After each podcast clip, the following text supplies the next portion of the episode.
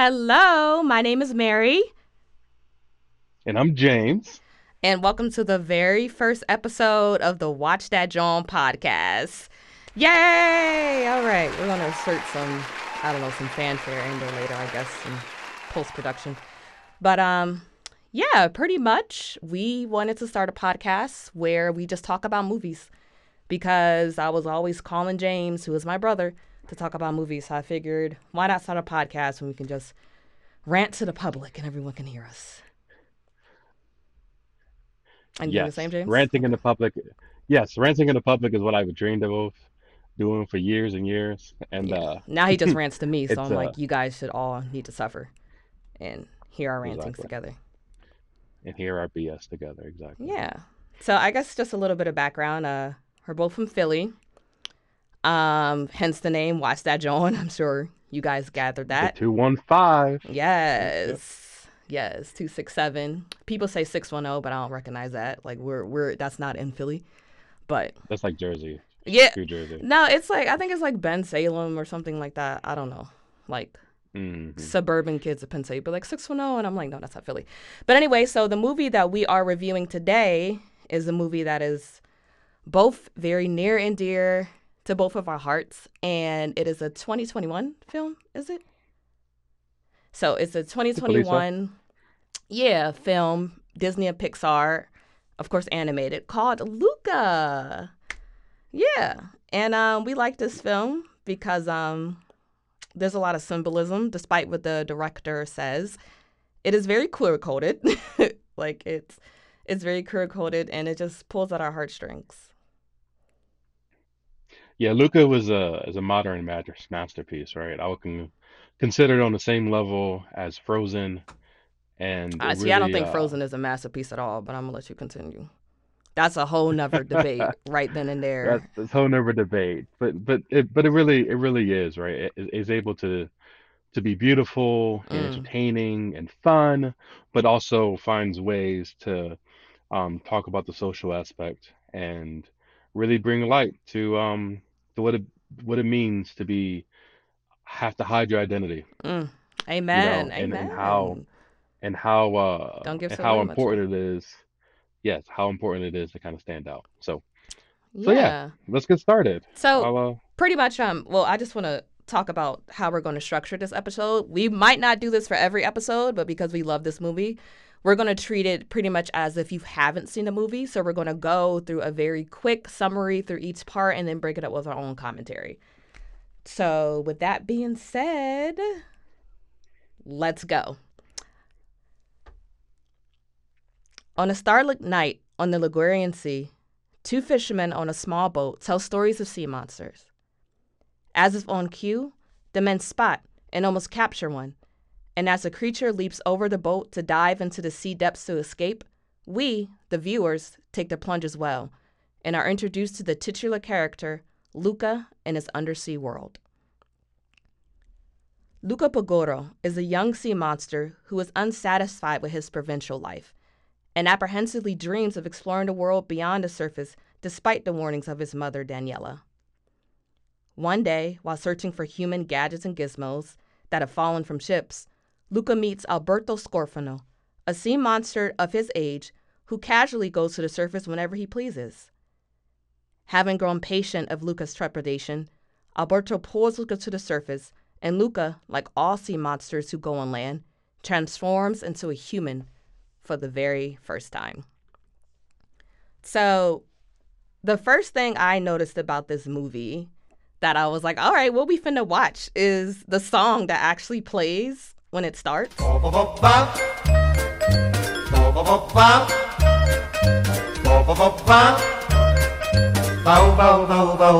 Non ti fidare d'un bacio a mezzanotte, se c'è la luna non Like it's like this very swanky, of course, Italian song, so I don't know what they're saying. And it just really sets the scene and lets me know that, okay, this song sounds like it's kind of from like, I don't know, the 50s or so. Like it has a bit like a swing to it. So, and the second thing will hit me is just how gorgeous the animation is with those two fishermen in the boat. You know, it's a very dark scene, you know, and it's given me kind of like um like a chiaroscuro in a sense was a term that means like light and dark in arts and when things are very dark but there's only lit like there's like a center lit area in the painting. That was a terrible description. We may have to edit it out later, but yeah, so I really like the animation style. It reminds me of um you remember those Betty Spaghetti toys? Betty Spaghetti. Yeah, like they're very like stringy and like gumbally and it's really nice cuz normally Pixar you know when you think about like a lot of Pixar movies and like other 3D animation movies, they kind of go for more like a realistic sort of sensation but this kind of like reminds me of like it's very stylized, you know, and very cartoony, and I kind of miss that. Yeah, it is very similar to um remember uh, Chicken Run? Chicken Run, yeah, That yeah, uh yeah, yeah. yeah. Right, it's like it's like Chicken Run It's like into like claymation, but not act, but not like as dry looking. Like, yeah, Exactly, like beautiful like claymation who put lotion on, you know? So yeah. it um it was You it was it's really gorgeous and I think I'm they did dead. yeah.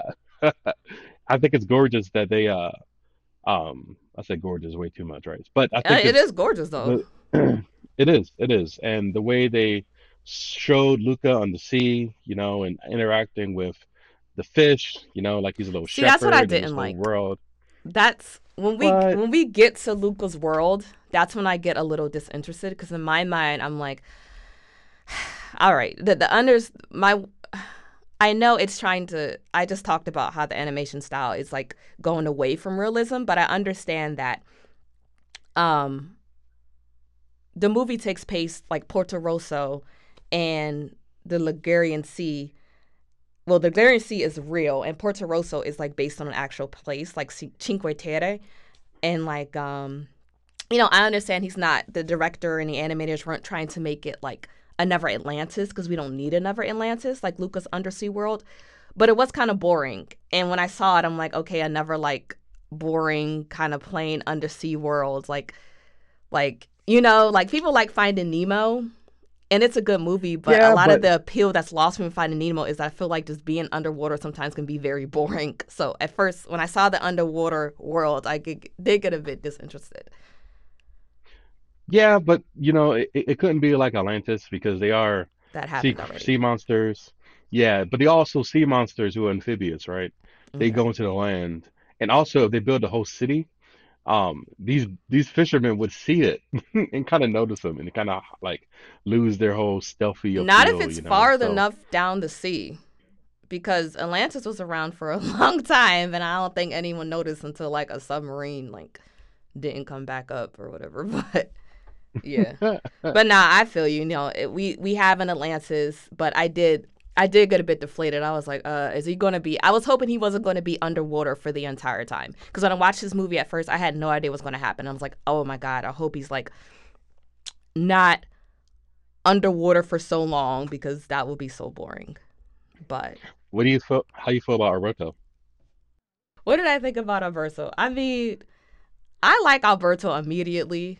Like, I like how he's just like very confident and like very cool. Like, I don't just like I was cracking up when he pulls Luca to the surface and Luca's just freaking out, like losing his mind, and Alberto's just like, first time?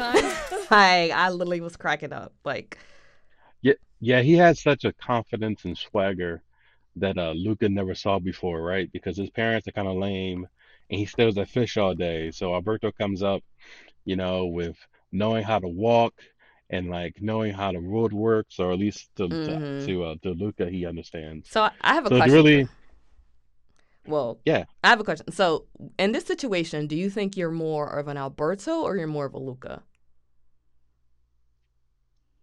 Um, you mean as in the sense of So, Alberto's the kind of dude, he kind of jumps in head first. He's not very cautious. He doesn't like to wait around. He likes to do things, while Luca is very cautious. He likes to weigh things out. He's, you know, a little more anxious, you know? Like in my mind, I like to think that I'm more of a Alberto, where I just whatever, do it and thinking about the consequences later. But really, I'm more of a Luca and just, you know, kind of neurotic and like a nervous wreck. Yeah, no, I agree. I think I think parts of me and parts of how I kind of handle life is like Alberto. You know, you really don't know what you don't know until you figure it out.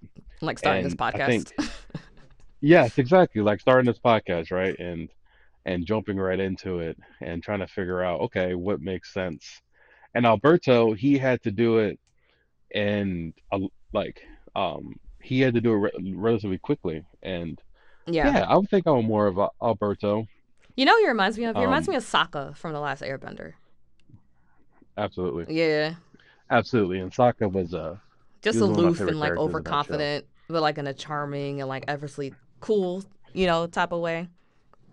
exactly, exactly. But you but the audience knows he has no idea what he's talking about, which is hilarious. Yeah, yeah, where he's just like, I don't know if he got to this part yet, but there's one part of the movie he's like, "Oh, there's the sun." But don't look at it. He's like, nah, just kidding. Totally look at it. like, it's just like Exactly. It's his world, you know, in his mind. He's like, I'm gonna figure it out and live by my own rules. And hey, And you know, sometimes, you know, eh, sometimes that's good enough, right? When you live in a vacuum outside of the outside space, you can kind of operate in only understanding how the world works enough to survive, yeah, exactly. you know? And and but when you get out and interact with other people or different sorts of people, that's when you realize that crap, my understanding of the world and everything around Yo, that's like me going to has to college. has to deepen. Yeah, I thought I was smart until I Exactly went to school, and I was like, oh, I'm stupid.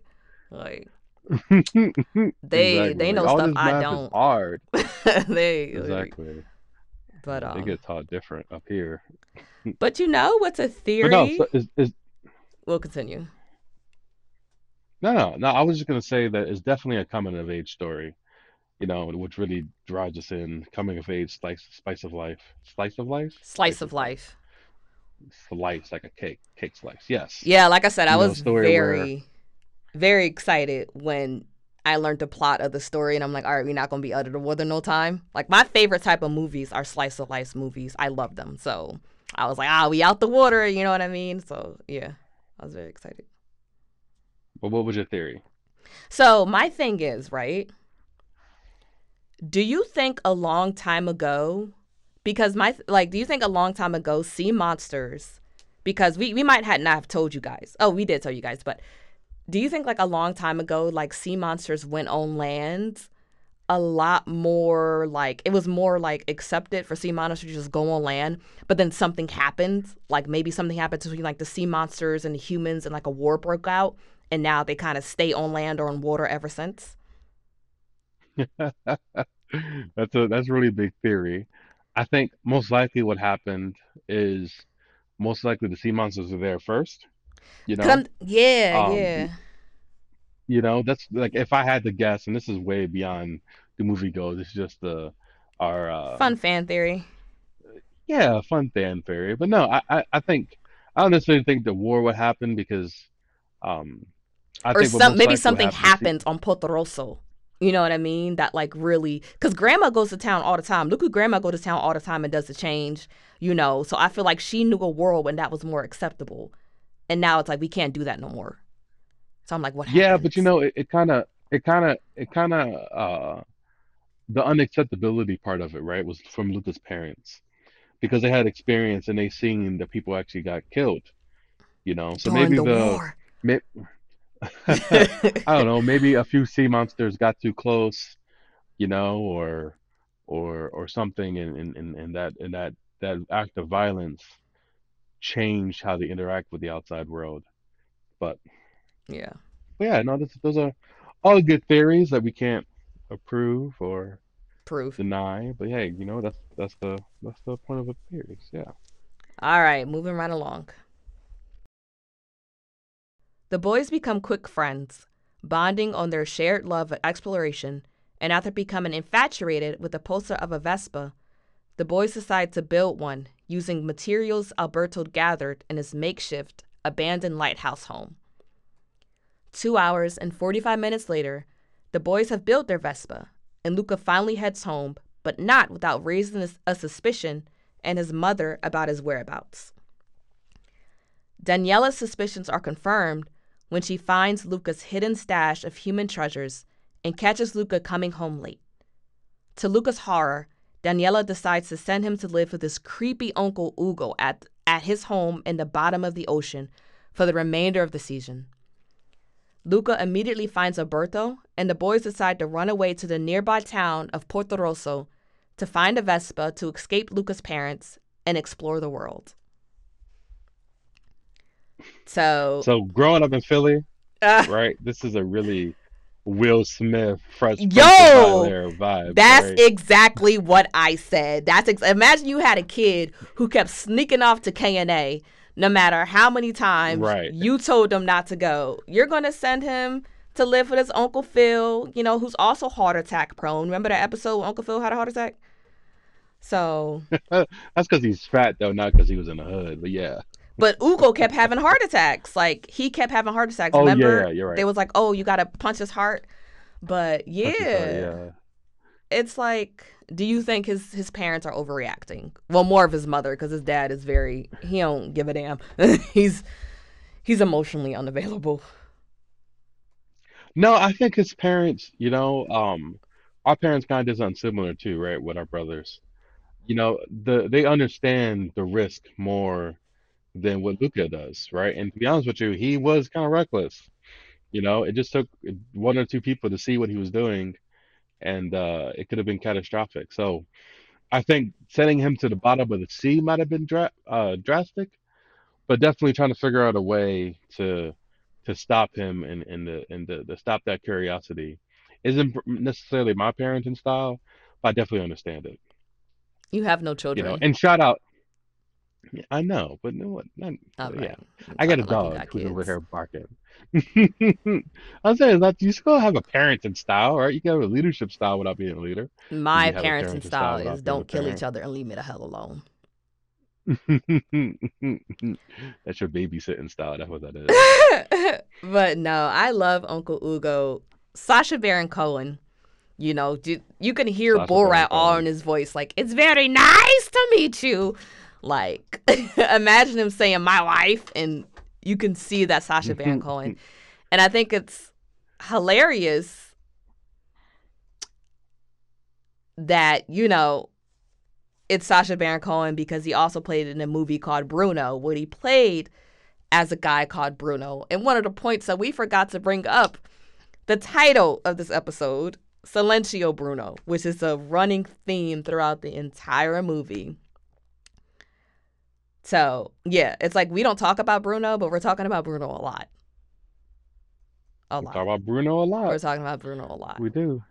And they said Silenzio Bruno, right? And Bruno was this the the doubters in your head, It's right? a your in your head. your Your sub- inner critic. your- yep, the, yes, your inner critic, your subconscious telling you, don't do this, you'll die, right? He was like, right? You know, my Bruno's always telling me, "Don't do, don't put that in your mouth, Alberto, you're gonna die." I'm just like, I just love him. Like, I just love him. He was cracking me up. So, and I remember Yeah. when um, the boys. So during the movie, they they build a Vespa, like like we said, they're building a Vespa, and there was a lot of trial and error, and they finally built like this rickety, about to fall apart Vespa, and Alberto's like, "Okay, let's ride it," and Luca is like, uh, I don't know about this. You know, I'm kind of scared of riding this Vespa all the way down this big ass hill. You know, I could die. And that's when the term Silenzio Bruno is introduced. And it was just funny because it's like, okay, what are we going to do? And, well, Alberto's like, what does he say? He's like, um, okay, so what are we going to do? And Luca's like, tell Bruno to shut up. You know, it's like, okay, can you hear him now? And Alberto's like, no. Luca's like, no, just you. Like, so, yeah. That was a, yeah, that was a running theme that I completely forgot.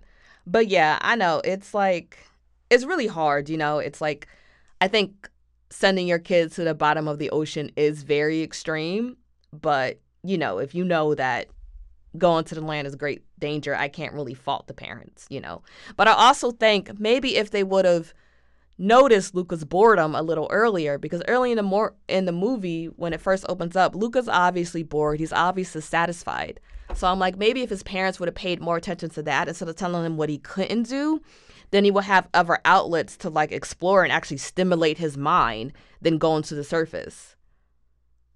Yeah, no, I agree with that. I think um from the movie writer standpoint, right, they really needed the motivation for Luca to start exploring um the town and get out for that island, right? Because you get, if you think about it, right, the whole island was so new to Luca if he didn't have that uh that con that uh that You that mean um conflict, Porto Rosso? right, to, to drive them, yeah, to go to Porto Rosso, right? If they didn't have the conflict, most likely they probably would just chilled out on the island, right? And he would have kept doing what he was doing because everything was so new to him and they was having a blast.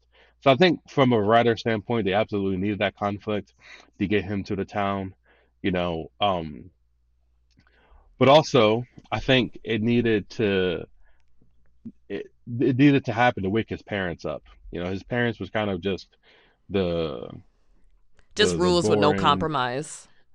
exactly And that rules never with no works compromise, especially no, especially the mother, right? She she uh absolutely was like, "Hey, don't go here, you'll die."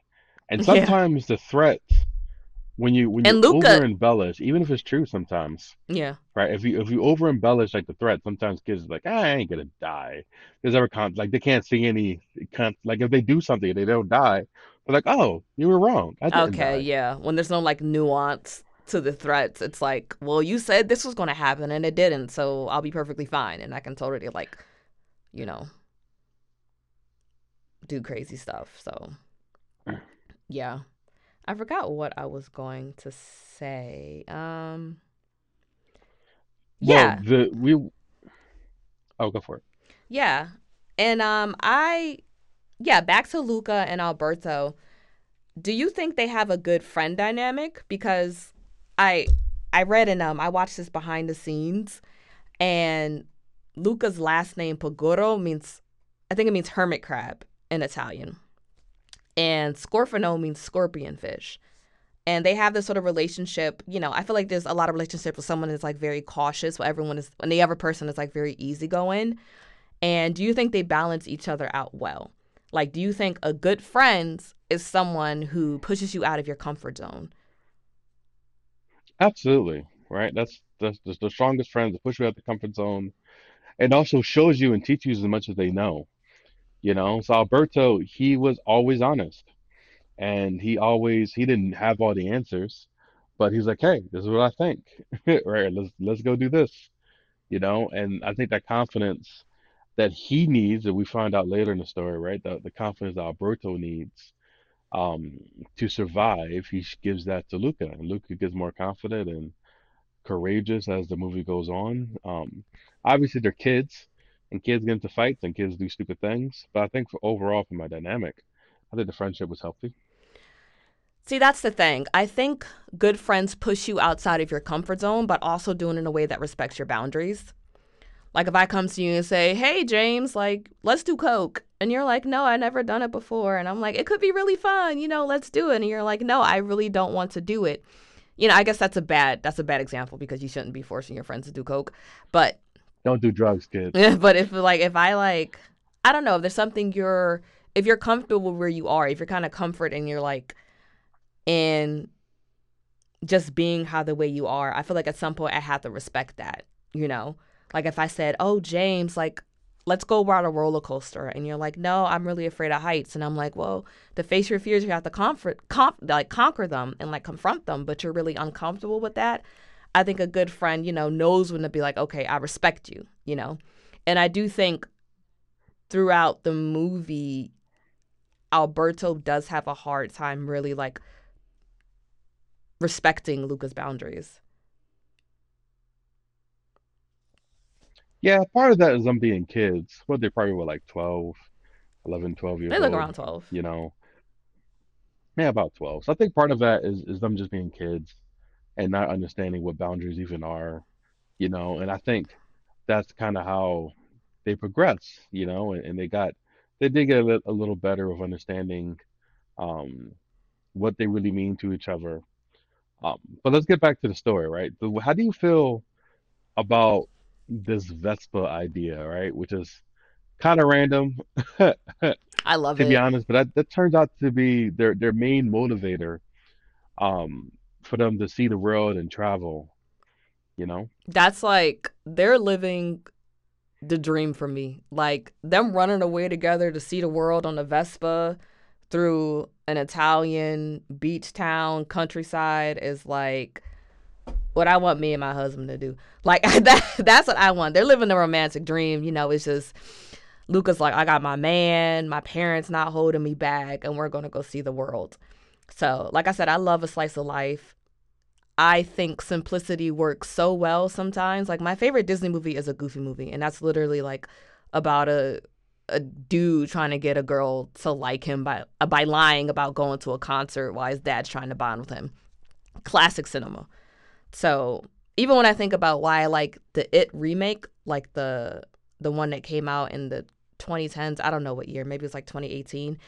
Yes, it was very it was a horror story, but there was a slice of life aspect to it as well that I thought was so charming. I think that's why a lot of people like Stranger Things because it has like a slice of life aspect, but it's also very nostalgic. So for me, the simpler the better. Like because when it's so simple, you don't have to explain too much. Like I feel like a lot of Disney movies they like they do too much. Like Raya, I think had a good. I'm going off topic. Um, but yeah, I think Raya, for example, had a really good plot, but it's in a movie and like it's just too much going on to really flesh out in a movie. It should have been made into a series. So it's just like it's too complicated and we don't have enough time to like fully develop all of this. So it's better to just be simple, you know, and just stick with that. So yeah, it's it's very romantic. it's very romantic and I like that. What do you Nice, think about it?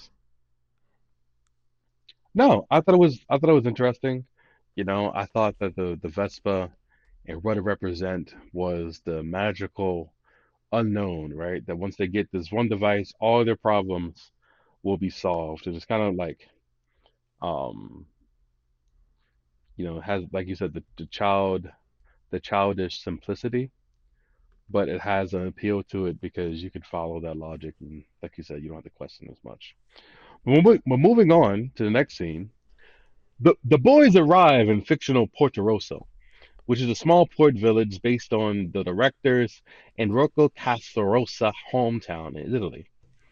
Immediately, the boys realize this fisherman town is a hub for hunters of sea monsters, and the risk of discovery is now a matter of life and death. While in the town, they pair up with a small but spunky Julia and are motivated to compete in a local triathlon, the Porto Rosso Cup.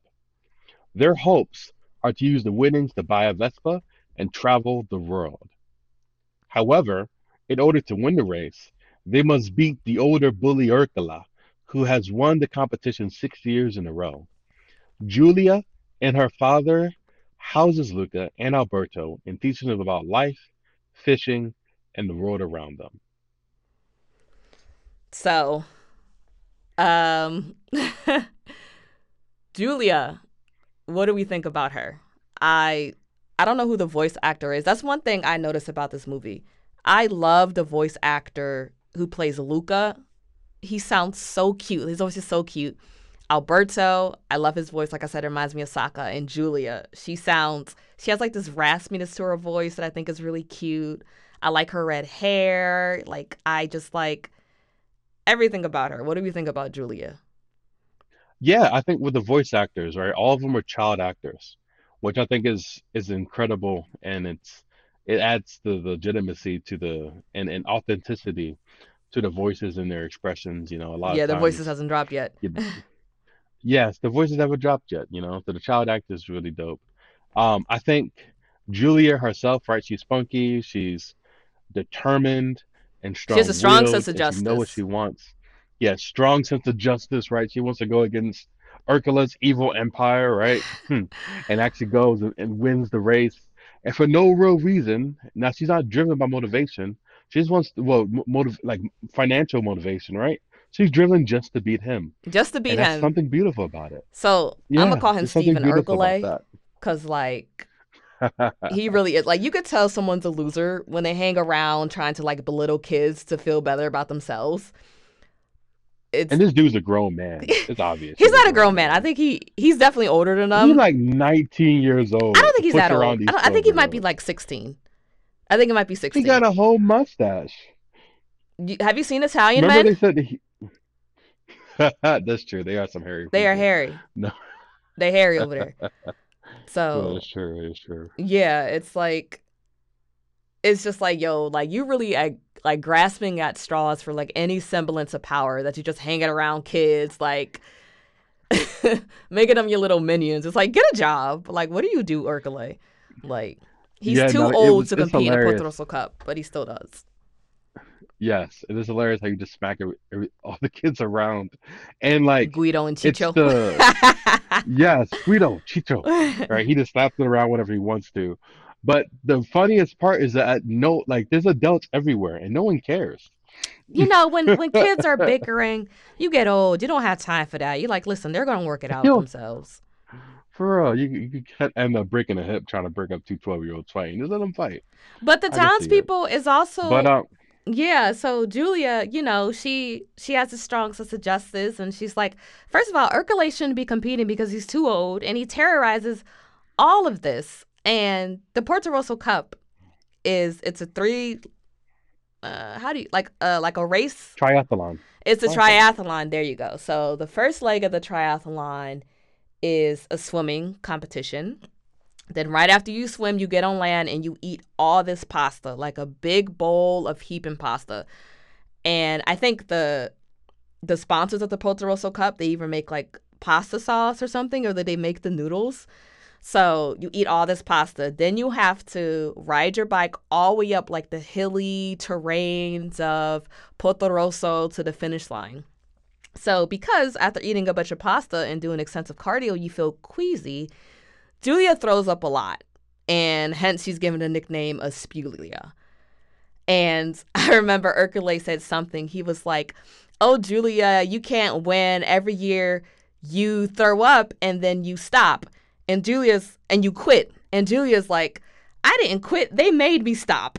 And I'm just like, you really did just blowing chunks. They're like, Julia, please stop. Julia, please just just give up, Julia. But it's like that's grit. It's disgusting, but the girl got grit, and I like that. You know, they could have very easily changed the order of the race. right?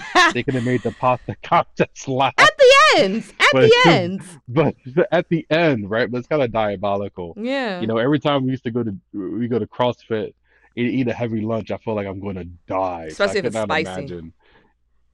Yo, spicy eating a whole big bowl of uh, pasta and then and then having to to to to to, to, to ride the bike that far.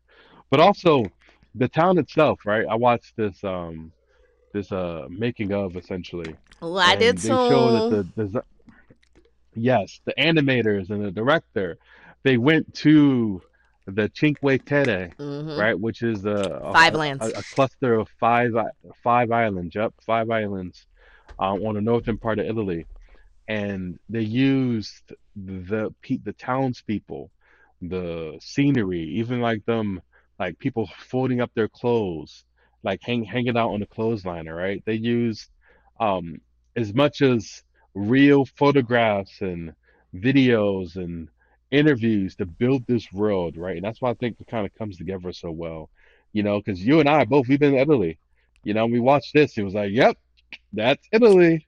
That's exactly what Italy looks like, right? That kind of reminds me of uh, the city Azizi that we went to, right? Assisi. Um, it wasn't I Assisi, yep. Um, my Yeah. Italian teacher would be mad, but that was uh, it wasn't an I, it wasn't a, a port city, right? But it definitely had the different colors and it was had the high elevations and you can see the mountains on the side and it's absolutely gorgeous. So I really think they kind of they kind of hit that very well. They, they did hit very well. No, I agree. It's it captures the essence of Italy and the director's childhood, I imagine, in a gorgeous way. But going back to Julia, what I noticed about her is that she really kind of is the she is like the the driving factor. She's kind of like the vehicle that sets in motion the change between Luca and Alberto's relationship later on. Like when you know, when they both Luca, you know, he we didn't explain, but the prize for winning the Porto Rosso Cup is a Vespa, right? So it was Luca's idea to team up with Julia to beat Ercole and win the Porto Rosso Cup so they can get their Vespa and travel the world. And it's like, you know, Luca, you know, it made sense for him to team up with Julia, but Alberto, he didn't want to. And immediately you kind of see the sort of um vitriol that he has for Giulia and a sense kind of like a jealousy. Like he really doesn't really want her around cuz in his mind I feel like it was supposed to be the two of them doing these things together. But now here comes this girl and she's kind of like an intruder, you know, in this space and he can tell that things are going to be a little different. And when he sees that julia and Al- and Luca like share things and interest, it kind of bothers him. Like for example, there was this one um, scene in the film a little later on where Ercole is bothering them, and Alberto initial reaction is to square up. Like he's like, "All right, I want to fight you." You know, like I'm tired of you bullying us, and it's on site now. But Luca and Julia are kind of holding him back, and they resolve the conflict with verbally, you know what I mean, and they tell Alberto not to fight. And it's just like, you know, even something as like their different conflict resolution styles are different. And I can sense that really setting a shift even more between Luca and Alberto. And now Luca is exposed to more people. So it's like, okay, his whole world is no longer Alberto. And I think that's a threat to Alberto. Yeah, absolutely. Because as we know, as we we learned later on, Alberto was alone, you know, and Luca was really that connection that he had that reminded him that he had some worth, you know, that he could go and and and and, and teach Luca everything he knows and have a best friend, and it was literally him against the world. Also, the main motivator is that they were so unique because they were sea monsters, right? They knew that the their only reason they was in the city was to get the Vespa and move. So he felt I can imagine that Alberto felt like, yo, dude, we're just here to get to get this Vespa. That's the only reason we're here. Everything else is secondary, right? The mission is to get the Vespa so we can get out of here so your parents don't find you and send you back to the deep, right? Um another point I kind of want to talk about before we go into the next season is the father, right? Massimo right, which is Julia's fa- father, and he is like the way he's built. He's a big man. He has one arm. He's a fisherman. He goes and you know there's photos of him killing and capturing sea monsters, and he's like a uh, like a rugged Italian man. But he also has a heart of gold, and he sees that Luca and Alberto needs um, some structure, and immediately takes them in you know and obviously this, this they weren't a rich family right? So when the the entry fee for the race came up they couldn't afford it you know? Um but he still allowed them to to eat at their table you know? He um he, he took care of them and looked out for them and put them to work and allowed them to to to to basically become into men as that as that went along and especially for Alberto. And Alberto doesn't see it initially but um but that father figure does definitely become very important as the story goes along. Yeah, and I love how um uh Massimo is just born disabled. Like there's no tragic backstory. You know, sometimes that's just how people come into the world. Like he said, he was like um Alberto saw he was missing an arm, missing an arm, and he was like, Did the sea monster took it? And he was like, No, that's just how I came into the world, you know? And people make a big fuss about PC culture and like diversity and everything, but it's like, listen,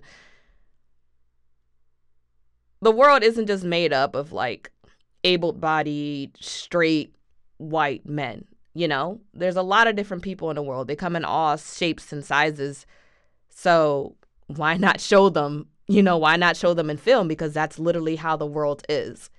And even though he didn't lose his arm fighting some monster, he's still a man's man. Like you said, he's still a G. He can still do everything you do, but better.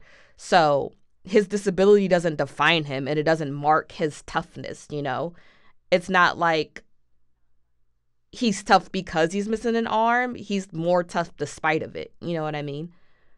So, yeah. Yeah, absolutely, absolutely. I thought it was a, I thought it was a cool note, you know, and I think, um, I didn't read into it too too much, right? But I thought that uh, he, he definitely was the only reasonable parent in the whole movie, which I thought was really cool.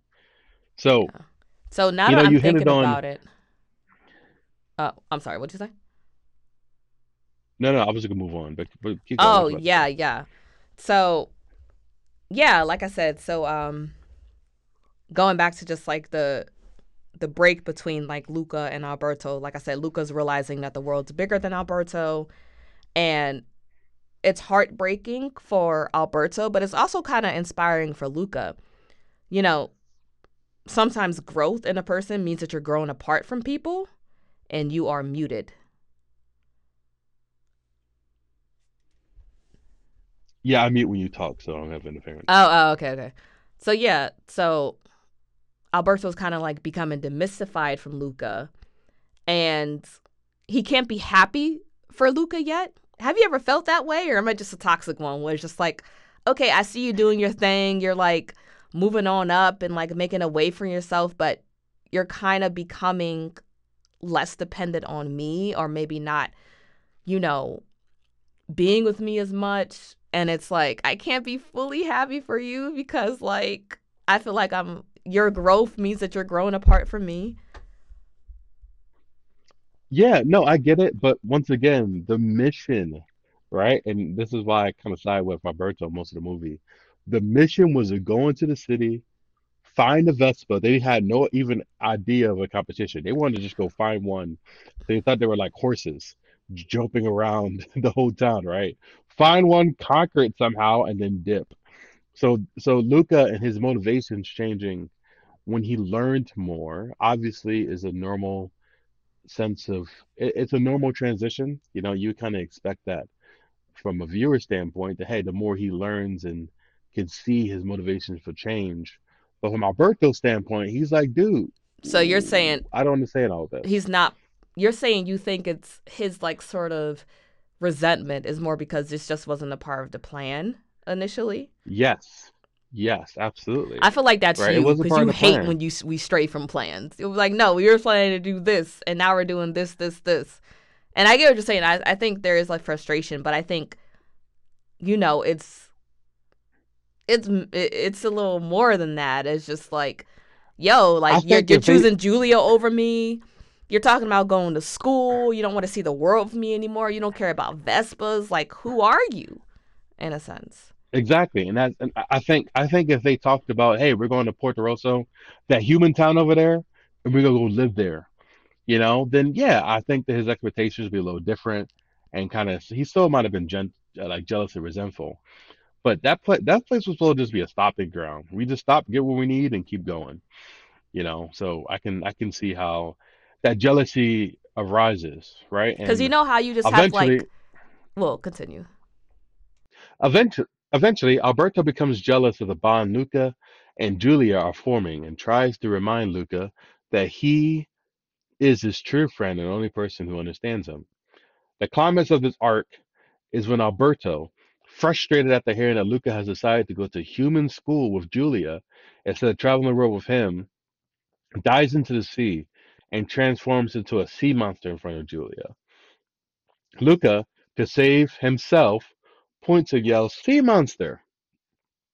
Alberto is devastated and must flee as the local townspeople begin to throw harpoons and chase him away. Julia soon figures out that Luca is also a sea monster and scolds him for risking his life by entering the human town. Luca tries to make amends with Alberto and discovers that he has been left on the island alone for a very long time when his father left. Luca vows to win the race and the Vespa for Alberto and begins training intensely for the competition. So it seemed like we kind of talked about that part already, except for the the sea monster part. The betrayal scene. Um, so maybe I don't have to read. Yeah, betrayal scene. So maybe we don't have to read the whole thing. But yeah. So with this whole like, okay, so I can acknowledge that what Alberto did was ugly.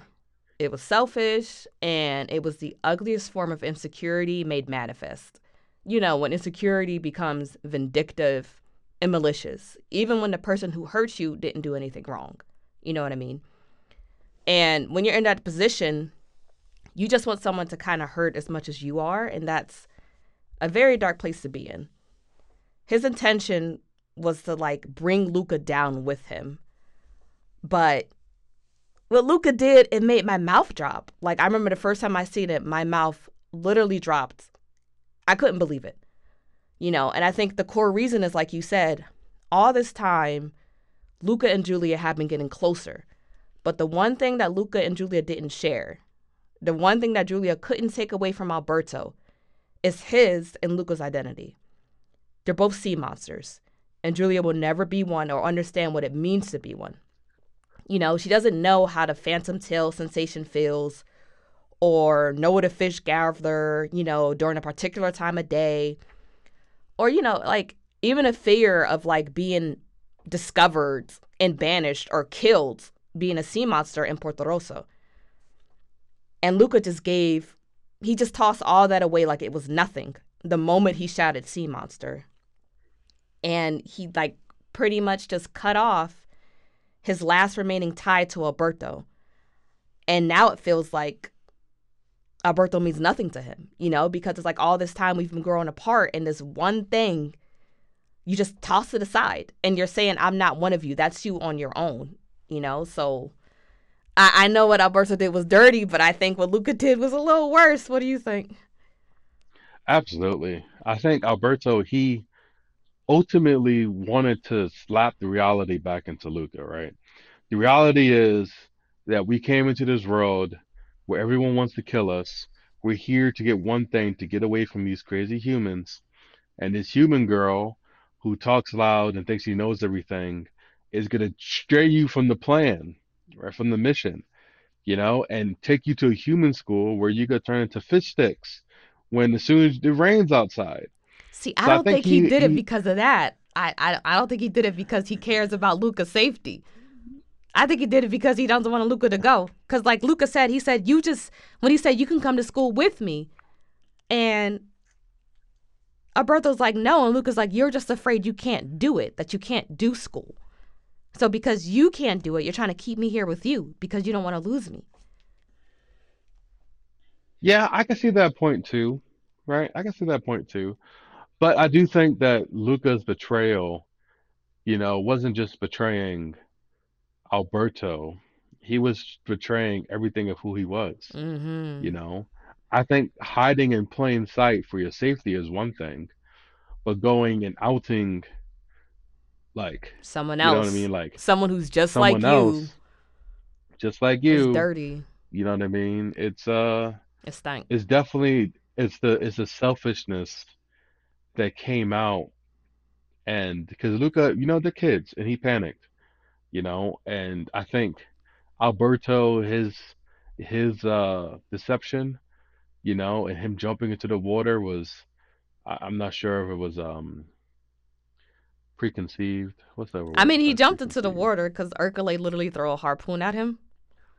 No, no, no, no, no. I mean to to to, to transform. Oh, oh, to, he he did it like you said because he said to Julia, he was like, "Hey, Julia, can anyone go to school?" And he's like, Exactly, "Anybody, sea even sea monsters. monsters?" And she's like, "What are you talking about?" And then he turns into a sea monster. So he was trying to scare Julia away from them. Yeah. No, he also was trying to scare her. Yes, that's true. But, But that no, is that is. Even I didn't think about that. That maybe he's concerned about Luca's safety, and he's like, "We stuck to this plan. You're going to get killed at a human school, you know, because we're going to figure out you're a fish." I, I never thought of that perspective. I don't Yeah, think that's it, it makes but it's an interesting perspective. no, it, it makes sense, right? Because um Like I think you're thinking about it too logically. I feel like this is not not too logically. Like you're you're thinking about the logical view of it, and I'm thinking about purely emotional. So it's interesting to hear your different perspective of it because I didn't think of it no, that. absolutely. Yeah, no, I think uh uh I think I cried at this part. Because how how I could see that like, dang, yo, you really transformed. But Luca was like, sea monster, you know, and that drove other people heard it. You know, that's mm-hmm. the thing too, right? Like if you like he he endangered Alberto before he had a chance to shine the light on himself, you know. So just that insecurity tied in with the selfishness, tied in with the not really wanting to admit who he really is, just came into summation at that point. And I think it's the the one of the more dramatic points that I've seen in the Disney movie, Yeah, I definitely right? cried. Like obviously, yeah, they cried and obviously like like you got Mufasa falling, which is kind of funny now, but back in the day that That ch- was a I used to have deal. nightmares about that fucking wildebeest stampede as a kid. I'm not. I used to have Yo, nightmares, and I was Simba dipping and dodging, trying not to die. Like, Trying not to die, right? So that's that's uh yeah, so it was the type of that that sort of Disney peril that even though he I guess in the time they were in danger, but just the, the betrayal was like, dag, really? A2 Brute? You know, A tu brute. A tu brute. Yeah, it's just yeah, like you said, The it cuts to the core when you have this shared identity with someone and they just kind of shit on it. You know what I mean? For some other bitch, it's like you really for for Julia, like you're really denying me. You're denying me this one thing we have left. Like I said, you're just throwing it aside and saying that we don't have this. It it cut. It cuts like a razor. But it's funny because I think later in the movie something happens to Luca of that nature, but in a much smaller scale. Like um Luca and Julia, after Luca said sea monster and Alberto went off, they go back to the house. Well, they go back to Julia's house, and Luke Julia's suspicious, and she throws a glass of water on Luca, and he turns too. And Julia's like, "You're a sea monster too. You need to get out of here. Like it's not safe for you." And it's funny. That's the reasoning you're saying that Alberto had for changing, but I'm like, no, that's just the reason Julia had. But that is interesting. Yeah, she's like, it's dangerous here. Like you, you come to Puerto Rosso, we kill sea monsters here. Get out of here, you know? And then Luca hmm said, but I thought we were underdogs because when they first met, that's the bond they created. You know, everyone was shitting on Julia because she kept losing the Puerto Rosso Cup. And Luca and Alberto were the new kids who smelled like fish, who didn't wear shoes, who were weird and old clothes. You know, they were the underdog. So now Julia's telling Luca to leave, and Luca's kind of saying the same thing not Alberto was saying, but it's kind of the same sentiment. It's like, yo, I thought we were underdogs. I thought we were in this together. It was you and me. We had this shared commonality of being on the bottom, and you're telling me to leave? And it's just like, there's a taste in your own medicine, but on a much smaller scale, Luca. But also it shows that Alberto was right, right? That I wouldn't say of Alberto was right. I don't. He he wasn't right. well, I That was mean, low, but at at the end of the day, I mean, right from the the the concept that they won't accept you, right? So Julia was the most like friendly person to them, right? And mm, even when they transformed, she was like, "You have to go." She changed her mind over like over time, right? But she's like, "You have to go." And Al and Alberto knew that they wouldn't be accepted, you know. And I think uh, they even mention it. They even mention it later in the movie that some people will accept you and some people won't, and you have to figure out who will and who won't, you know. So yeah, I can I can I definitely see the motivation. I think you're giving him motivations too much credit. But I mm, yeah, I, good I I have. I have empathy. I have empathy. I have empathy for for for him too. I just think this nigga was hating. Yeah, I get it. I think I think he was hating, and I get that because, like I said, it's toxic. I've been there before. I ain't do nothing like that, but I get it. But um, okay, where did we leave off? So yes, the, so actually the scene where Luca goes to find Alberto finally, which is kind of messed up because it's like Massimo went to go find him when he ran off, and you just sat around for a while, and then you finally go to find him. I thought that part, you know, when he was like, "Where is Alberto?" And he said, Your "He's Italian not here. He doesn't want to be found." Right? He went and grabbed his hat and says, "I'm gonna look for him." I love Massimo. And yeah, that, yo, I that teared like up. broke me. Yeah, Right? That's like biblical implications, right? like where the the shepherd finds the one sheep that is gone. The one. You know, Amen. he's Hallelujah. really the the one, right? Like that was that was like, oof, All the kids he's here, but the one is gone. I'm gonna go find him. The the one is gone. I'm gonna go find him. You know, and obviously we know he has no hope of finding him. He's not even in the town.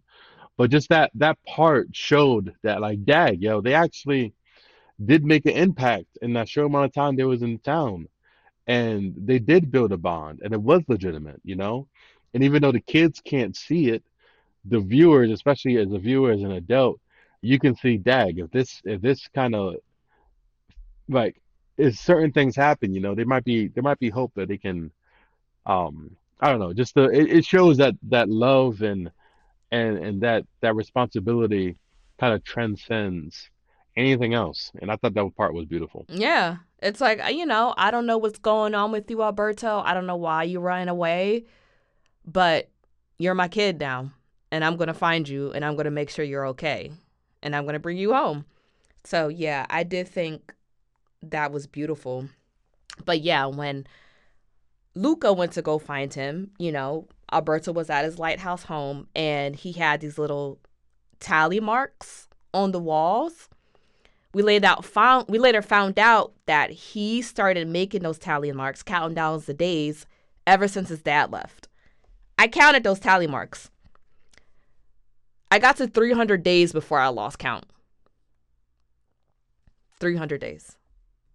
Yeah, his dad alone. is a trashy trash. Yep, yep. You can have that. He, he his dad proved that um that you can be a deadbeat father and a fish at the same time. Yeah. Yeah. And it's like I feel I I fully believe that Alberto's father's absence really stunted Alberto's growth.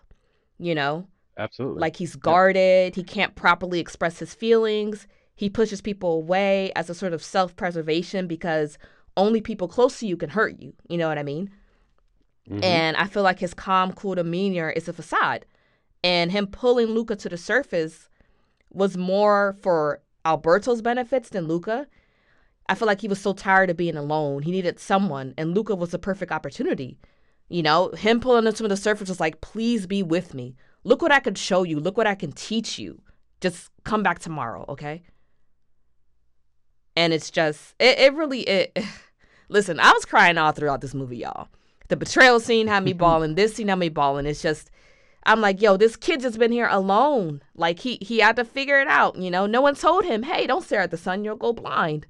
Like, no one told him that you know he had to learn what gravity is. you know what I mean? And it's just like, cause his ancient daddy ain't come back, and now Mhm. that's the reason why I think, like I said, I feel like it leads to everything. While Julia was such a threat to him, while he doesn't want Luca to go to school, he has strong abandonment issues. And like I said, that manifested him in doing something really ugly and revealing himself to be a sea monster so Luca couldn't go to school. That's why I have to disagree because he's just like any sort of person is just getting in between the one person he has left. He doesn't have no one else left. And it's like, you're going to take me away from school. You know, all the stuff I thought I knew, I don't know. The stars aren't really fish.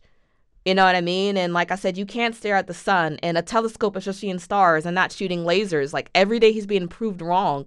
So of course he's intimidated by school. So he doesn't want to go. And he doesn't want Luca to go because he made this new best friend. Why would he need me now? So yeah, I think I think in the show he's trying to prove his worth to Luca, you know, acting cool, teaching him things and showing that he is capable of doing everything because he feels like he has to prove his worth or he's going to lose him because his dad left him. And that's why Massimo's so important because he sees and values Alberto's worth, you know, more for just being able, you know, to help him fish because, you know, Alberto knows where all the fish gather and uh, Massimo's a, a fisherman. That's his trade. But he sees him for who he is, you know, so. Yeah, no, exactly. I think I think all of those things, right, between him being undeveloped because he didn't have a real father figure, and even the mental toll it takes to be alone that long, right? Remember from Castaway, right? They had uh, they had that nigga talking. he was talking, a to a, ball, volleyball. right? talking to a volleyball. So even the fact that that uh I'm sorry. and I'm Wilson. assuming that I'm assuming that uh, Alberto saw upper sea monsters at least casually, but him being up there that long for 300 days, my God, 10 months, Over you know, 300 that would days. drive- I lost count at 300. right? It's count. Yeah, exactly. So that's a, and he said he stopped counting Mm. after a while. He Oh just my gave up. god. Ima- You like know, so he's been alone for so long. as a child, he's he's a kid. It's a shame. I'm getting sad all over again. I love this movie. Okay. Um It it really is deep. all right, you ready to move on? Let's move on. Va bene. All right. It is finally the day of the Puerto Rosso Cup, and Luca joins the race alone. Despite Ercole's dishonest effort, Luca is doing well and is in the lead during the bike race, the last leg of the cup. It begins to rain, and Luca is forced to take shelter so that his true identity isn't exposed. Alberto then appears, carrying a large beach parasol, running to Luca's side. However, when Ercole spots Alberto, he rides towards him at full speed and kicks him. Alberto drops his parasol as he crashes to the ground, and the heavy rainfall quickly transforms him into a sea monster. Ercole then tries to capture and attack Alberto again, but Luca rides down the hill and pulls Alberto on his bike and away from Ercole in the nick of time. The bully then pursues the sea monsters, full with rage, with a harpoon and almost impales them, but Julia collides her bike into Ercole's, dismounting him from his bike and allowing the boys to escape and win the race. The townspeople are at first threatened by Luca and Alberto, but Massimo advocates for the boys and the townspeople accepts them as the winners. Ercole is satanic. He's uh He's murderous. He he's homicidal. He's power greedy, like lusty. He's homicidal. He has like delusions of grandeur that is crazy. Like he needs therapy. Like there's something wrong with boy. He ain't right. he, he's a sociopath. Literally, like you're you're trying to kill children. Like you're, you're like yes, they're sea monsters, but I feel like if I saw you turn into a human, then you're human. You know what I mean? Like, like think about it, right? Like let's say I'm a human, right? You've been talking to me. You know, you think I'm your sister, and one day I turn into a cat. Are you automatically gonna? would kill you. I would kill you. But you've if known all me. this time You I never liked exactly, I me, knew you for, but you've for known me. 29 years. You about to be 30. You turn into a little cat. You getting stabbed, Murphy. I'm telling you. I'm coming right for you and stabbing you. So you're just like Ercole. That's satanic. Like, like Come on now. I know you're capable of human emotion, human feelings, human complexity. You just happen to turn into a sea monster every now and again. And yeah, I ain't like you, but I still respect your humanity. So I'm like, if you're gonna kill sea monsters, you definitely kill people. Uh, so playing devil's advocate, As always, you're so Right. annoying. as But continue. as always, right? If you're if if your town, so this town, right? uh-huh. They literally have a statue of a man defeating a sea monster. Yeah, it is the culture. It's think- the culture. To kill. It's the culture, but also if you knew that these monsters, you know, like Attack on Titan, for example, right? They're shapeshifters and they can go and get intel on the humans and really secretly take children across like to the sea and then eat them in the ocean when they trans like you don't know. Just because they can they can turn doesn't mean that they're good. You know what i mean? Doesn't mean that they're safe. Yeah, because Annie was So I'm not- crazy. She turned and she fucked up the whole squad, like the whole, whole squad, right? squad. Like so like these uh these um he considered him as an imposter right? And i think the i still probably would have i would have tried to kill him and because he was definitely speeding down with his bike throwing like throwing it's funny, harpoons right? At children. throwing harpoons at him that was crazy but i kind of get it but it's crazy because you're satanic. But um, yeah, I think this in the scene, Julia represents the perfect form of allyship. She is an ally, and it's always the woman, especially black woman. I know she ain't black, but it's always the black woman who's the perfect allies. Like it's just she sees them, you know, like and she's willing to help them even at her own, you know, cost of her own safety, you know. She she took the bike and kamikazed him Yeah. to save them. Yeah. Yeah. Right? And not just that, this girl has been training to win this race for the since she could ride a bike. Mhm. From probably like six or seven years old, she's been trying to win this race. And for her to be like, bump the race, bump Hercule, they ain't gonna kill Luca and Alberto, and just sacrifice herself. Yeah. But the part the part that we skipped, that we overlooked, that made me cry and bawl like like just Sobbing just- openly. just weep, just weep, right? And I'm a and I'm a very large, straight Christian black man, right? And I wept when I saw this. When Luke when it when Luca was in the race I was just about to get to and that. it started to rain and he went under so Luca's under the shelter, right? And then Alberto comes up with the parasol, and his idea is like, listen, I'm gonna get on a bike with you. We're gonna ride down with this umbrella, so you don't turn into a monster. Even though I'm, people can see I'm a mon. Well, no, yeah. Continue. What were you saying? Yeah, so he ran. He was running to him with an umbrella Mhm. because he knew he needed that coverage, right? Yeah. Right. Umbrella, parasol, whatever. I'm pro. The thing that stopped it from raining, right? He was running to.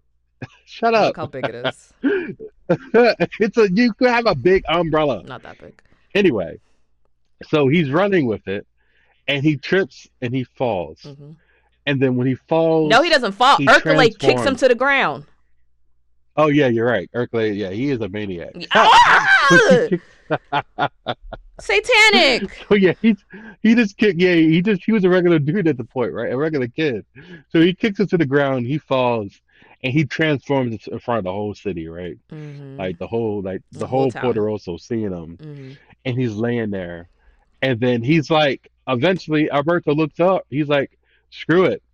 He's like he he goes and he's like, oh, I'm a sea monster, raw, and tries to scare people away so Alberto can still so um Luca can still get away. Yeah. It's like right? now that the tides And- have turned because before he used his sea monsterness to hurt Luca. Now he's using it to help Luca. Yep. But continue. Exactly. So now he's running to Luca's rescue, and he falls, and then Lucas has to make a decision, right?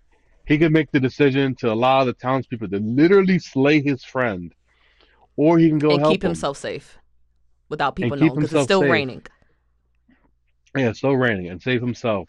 But instead, this little kid books it on his bike as he's racing towards him, transforms on the bike. The first time you think about it, he actually fully transformed on land, right? Which is also symbolic, I think, right? Wait. And no, then it's not. grabs. Oh, I guess it rained before. Yeah, it rained. When he they- they first came up to the it surface. Yeah, I guess. That's the time he Not fully not transformed trans- in front of everyone besides Alberto. Yeah, yeah, okay. But anyway, racing towards them and saves them, and that was like the ultimate. It's just me and you, Do you right? think Because we'll continue? Do you think it makes up for what Luca did though, outing him by screaming "sea monster"? Do you think it makes up for that?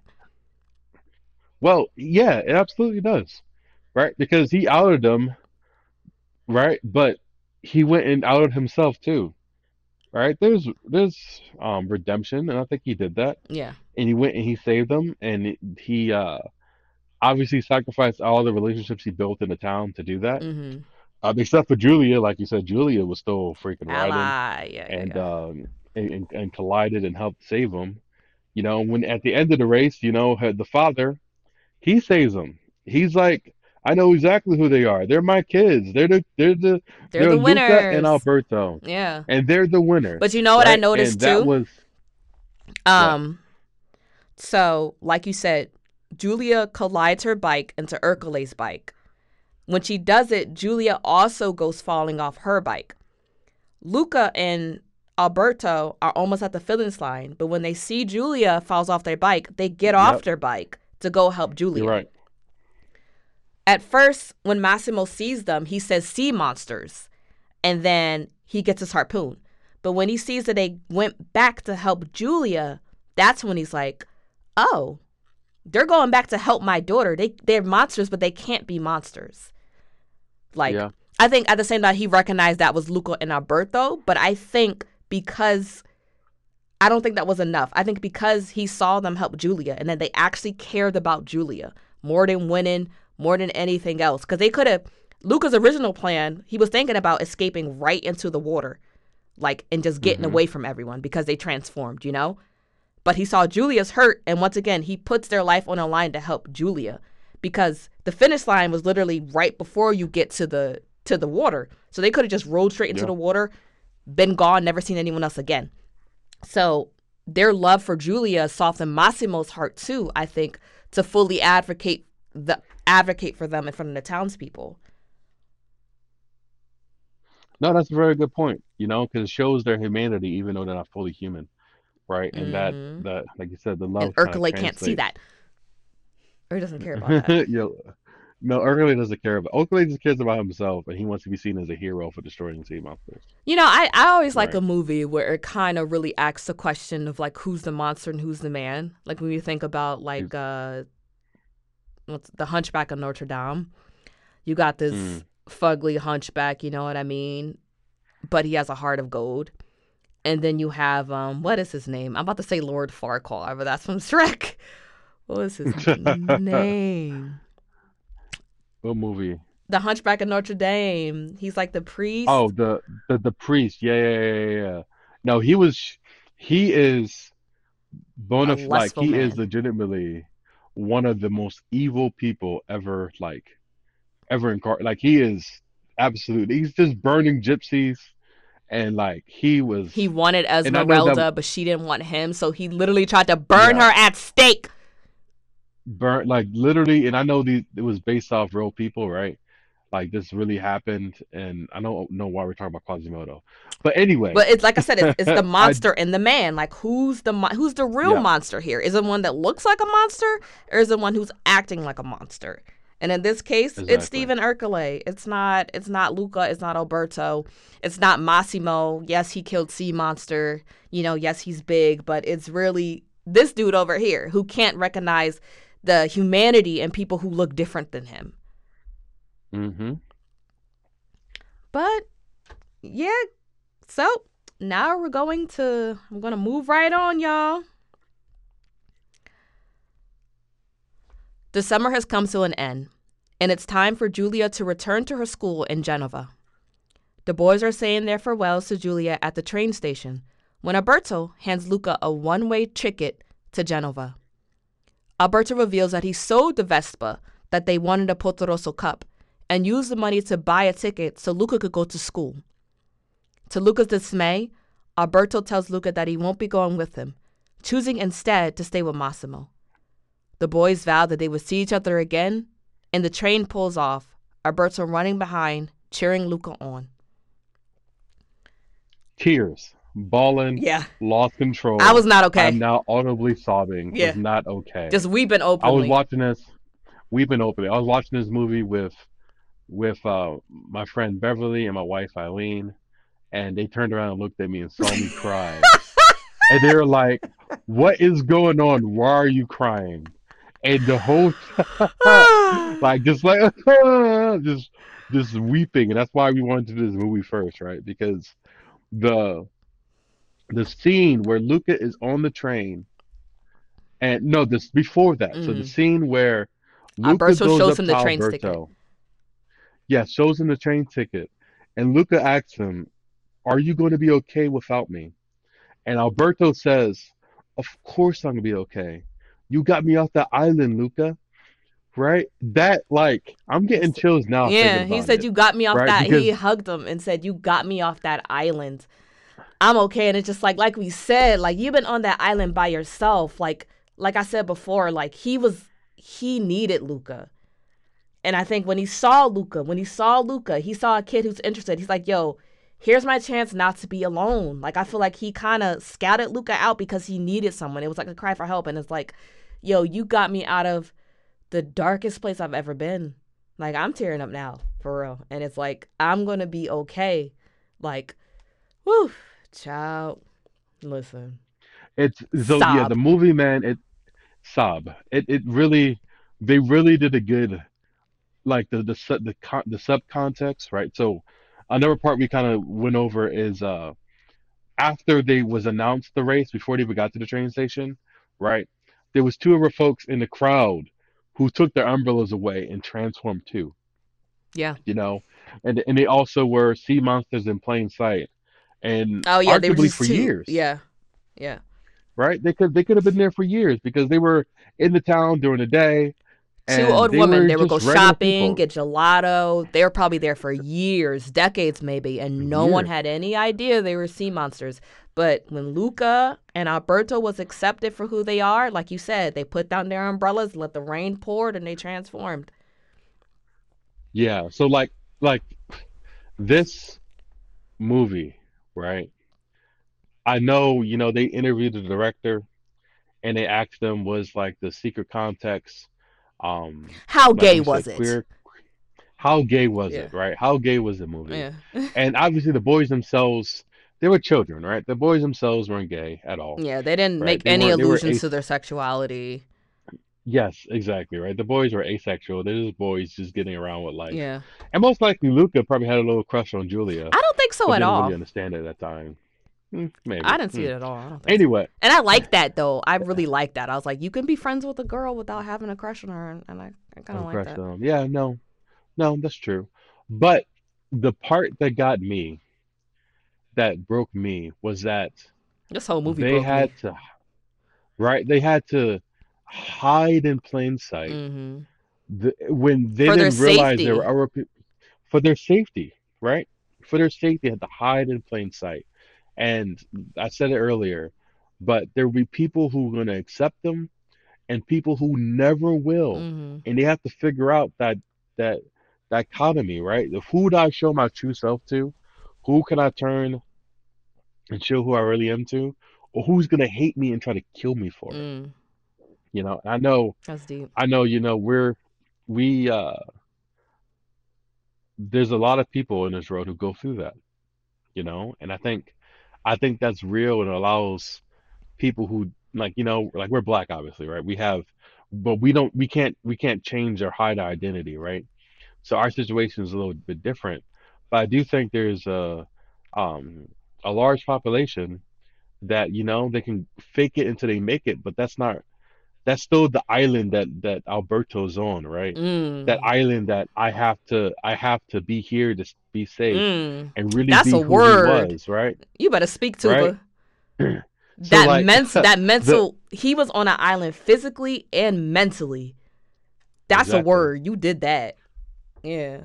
Exactly. So there's literally a large population who goes through that. Yeah. and um, I thought it was I thought it was deep, and, and it would really it really shook me, and I was like, Shook wow. I can't I can't believe how well and subtle but deep and pun and like pun like like That's a just- good slice oh, of life movie.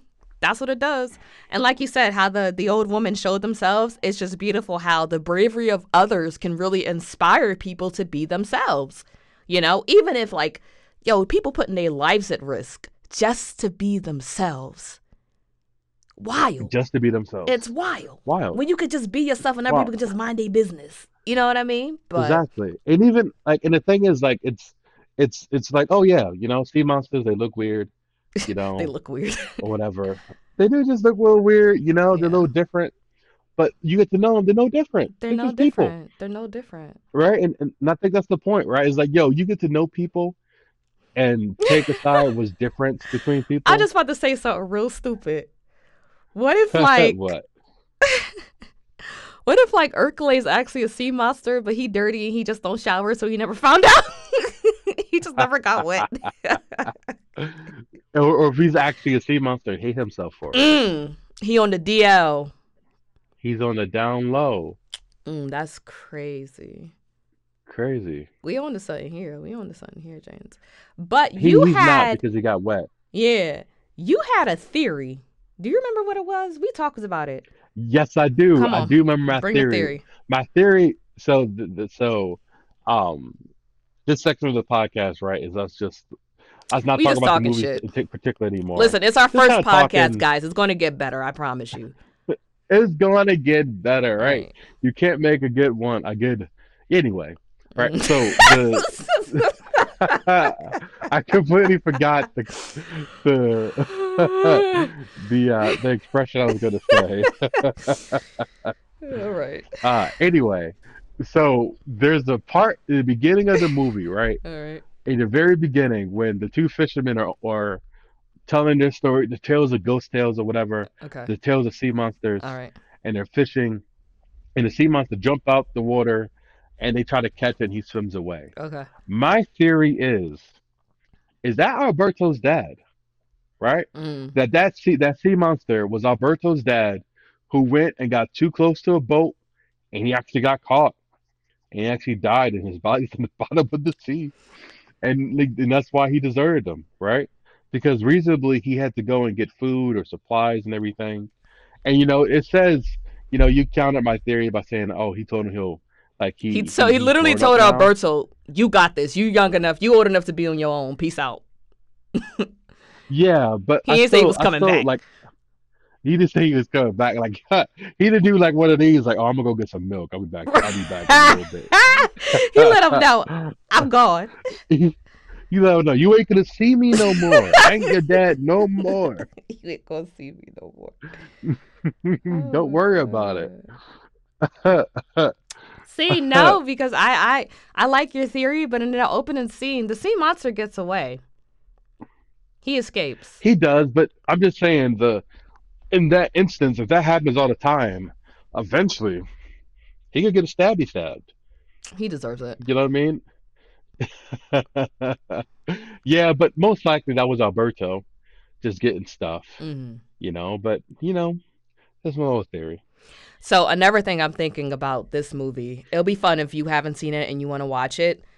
All throughout the movie, Julia says these phrases where she says Santa Ricotta, Santa Parmigiano, or something like that. Saint something. Drink every time she says that. I swear to God, you're going to be drunk as hell, and it'll be a good time. We That were going to do it, but I'm like, this podcast is going to be sloppy in the first place, and we don't need to add drunkenness to it, you know, debauchery Yeah, we're to it. yeah, we're a train wreck enough. We don't need to add liquor to it, you know. Maybe when we get better, we can do that. But yeah, that wraps up Luca, y'all. Thank you so much for taking the time to listen to us. Like I said, it's our first podcast, so please go easy on us. And um, any closing thoughts, James? yeah, this has been fun. You know, you can find us. Our podcast is named Watch That Jawn. Watch that, Jawn. and our and we have a ranking system that we need to talk about. Oh, Right? we so flesh that out growing up, me and Mary, we we've had um, a love for movie theaters, right? We've been watching movies. Um, my mom and our dad have been taking us to movie theaters as long as we can remember. And our rating system on movies is on a popcorn scale. Okay, so a large bo- bag of popcorn is, you know, we love the movie, it's great, and watch that Jawn. Watch that, right? Medium bag of popcorn was like, oh, you know, it's pretty decent, you know. You can watch it or you can leave it. And then small bag of popcorn was like, eh, you know, pass. And then the absolute worst, right, which is um the milk dud. The milk dud. I hate them. That That candy is disgusting. I don't know how it's still in business. And dud, it's in the name. So I don't know how they made a candy called milk dud and thought it would be a success. Well, at least to me. like It's disgusting. Like, what's it's, It- it don't even taste like real chocolate. Like, what's the texture? Like, what's going on with that? It's, It's not- chewy and hard at the same time. it's too hard. Yes, it's too It's hard, disgusting. chewy. Yes, the milk dud. It's disgusting, right? So the milk dud is the absolute worst, right? We're talking about like I can't even think of a milk dud right now, but um, what would you give Luca, Mary, on a popcorn scale? a large bag of popcorn with butter, salt, and pepper, and with some M and M's mixed in there because I like putting candy in my popcorn. Uh, refillable bag of popcorn, mind you. So No, spectacular. you're right. You're right. I'm I'm going to the counter and I'm getting myself a big old bucket. Get a big old bucket of bucket. that popcorn. yeah. Yep, the the the bucket. Yeah, and then yep, I give also Luca a large bag of popcorn. Mm. This movie has done everything from being um for the Cute and themes. funny. funny, deep and of life. heartbreaking and inspiring and just Yeah, made a grown man about it. cry. Made a grown man cry several times. Every time I watched watch it, every time I watch it. I'm not the grown man I you are, but you it. know, every time I watch it. You're close enough, Mary. You're close enough. See, I am abused. abused. You're abused. But yes, thank you very much for listening to our podcast, the Watch That Jawn. Right? You can find us. We'll continue to making these podcasts and and and videos and talk about movies. That's our niche. Right? I think the next movie What the hell? niche niche niche. How, No one says niche. anyway. Continue. Niche, niche, snitch. No one says niche. Anyway, we're going to cut to, um, you know, post on Spotify and YouTube and where else you can find your podcast. Apple Podcasts. Yeah, So- we- we'll do all those good things. All those good things, right? We'll release another video. We'll produce another video soon. Yeah. And um, yeah, thank you very much for listening. Bye, guys. Bye bye.